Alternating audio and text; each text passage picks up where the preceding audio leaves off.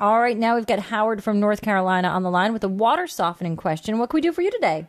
Well, my question really uh, has to do with uh, the EasyWater water conditioner, and I'm making a distinction here between water softening and conditioning because I understand that uh, products that don't use salt really are not softeners, but they are conditioners, and I think that's really what my need is.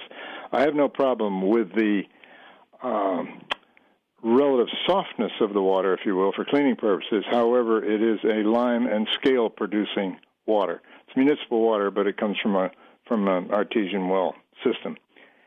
Uh, so my question really is. Uh, is this the product on the market? Are there other ones that do much the same thing? How proven is it? Is it, you know, is something that I can reliably install? Or is it uh, still relatively an unproven item? It seems to be a name that's in the market, but I'm not. I, I'm just looking for some endorsement of it, I guess.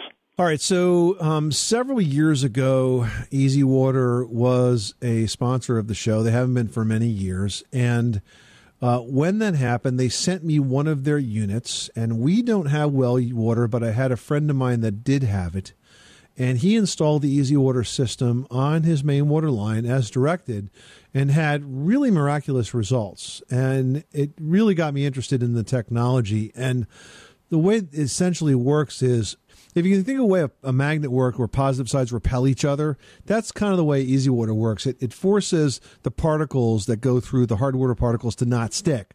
That leads to less scale and uh, other types of buildups that stick to pipes and stick to faucets and so and so on. So that's basically the way it works. Um, I will say that I do know they have a really good warranty on it, and I think it's like a 90 day money back guarantee. It's pretty long from what I recall. So I see no reason to tell you not to try it. I've had good experiences with it through uh, the the test unit, the demo unit that they sent us. They have a pretty good warranty on it. Um, I'd give it a shot.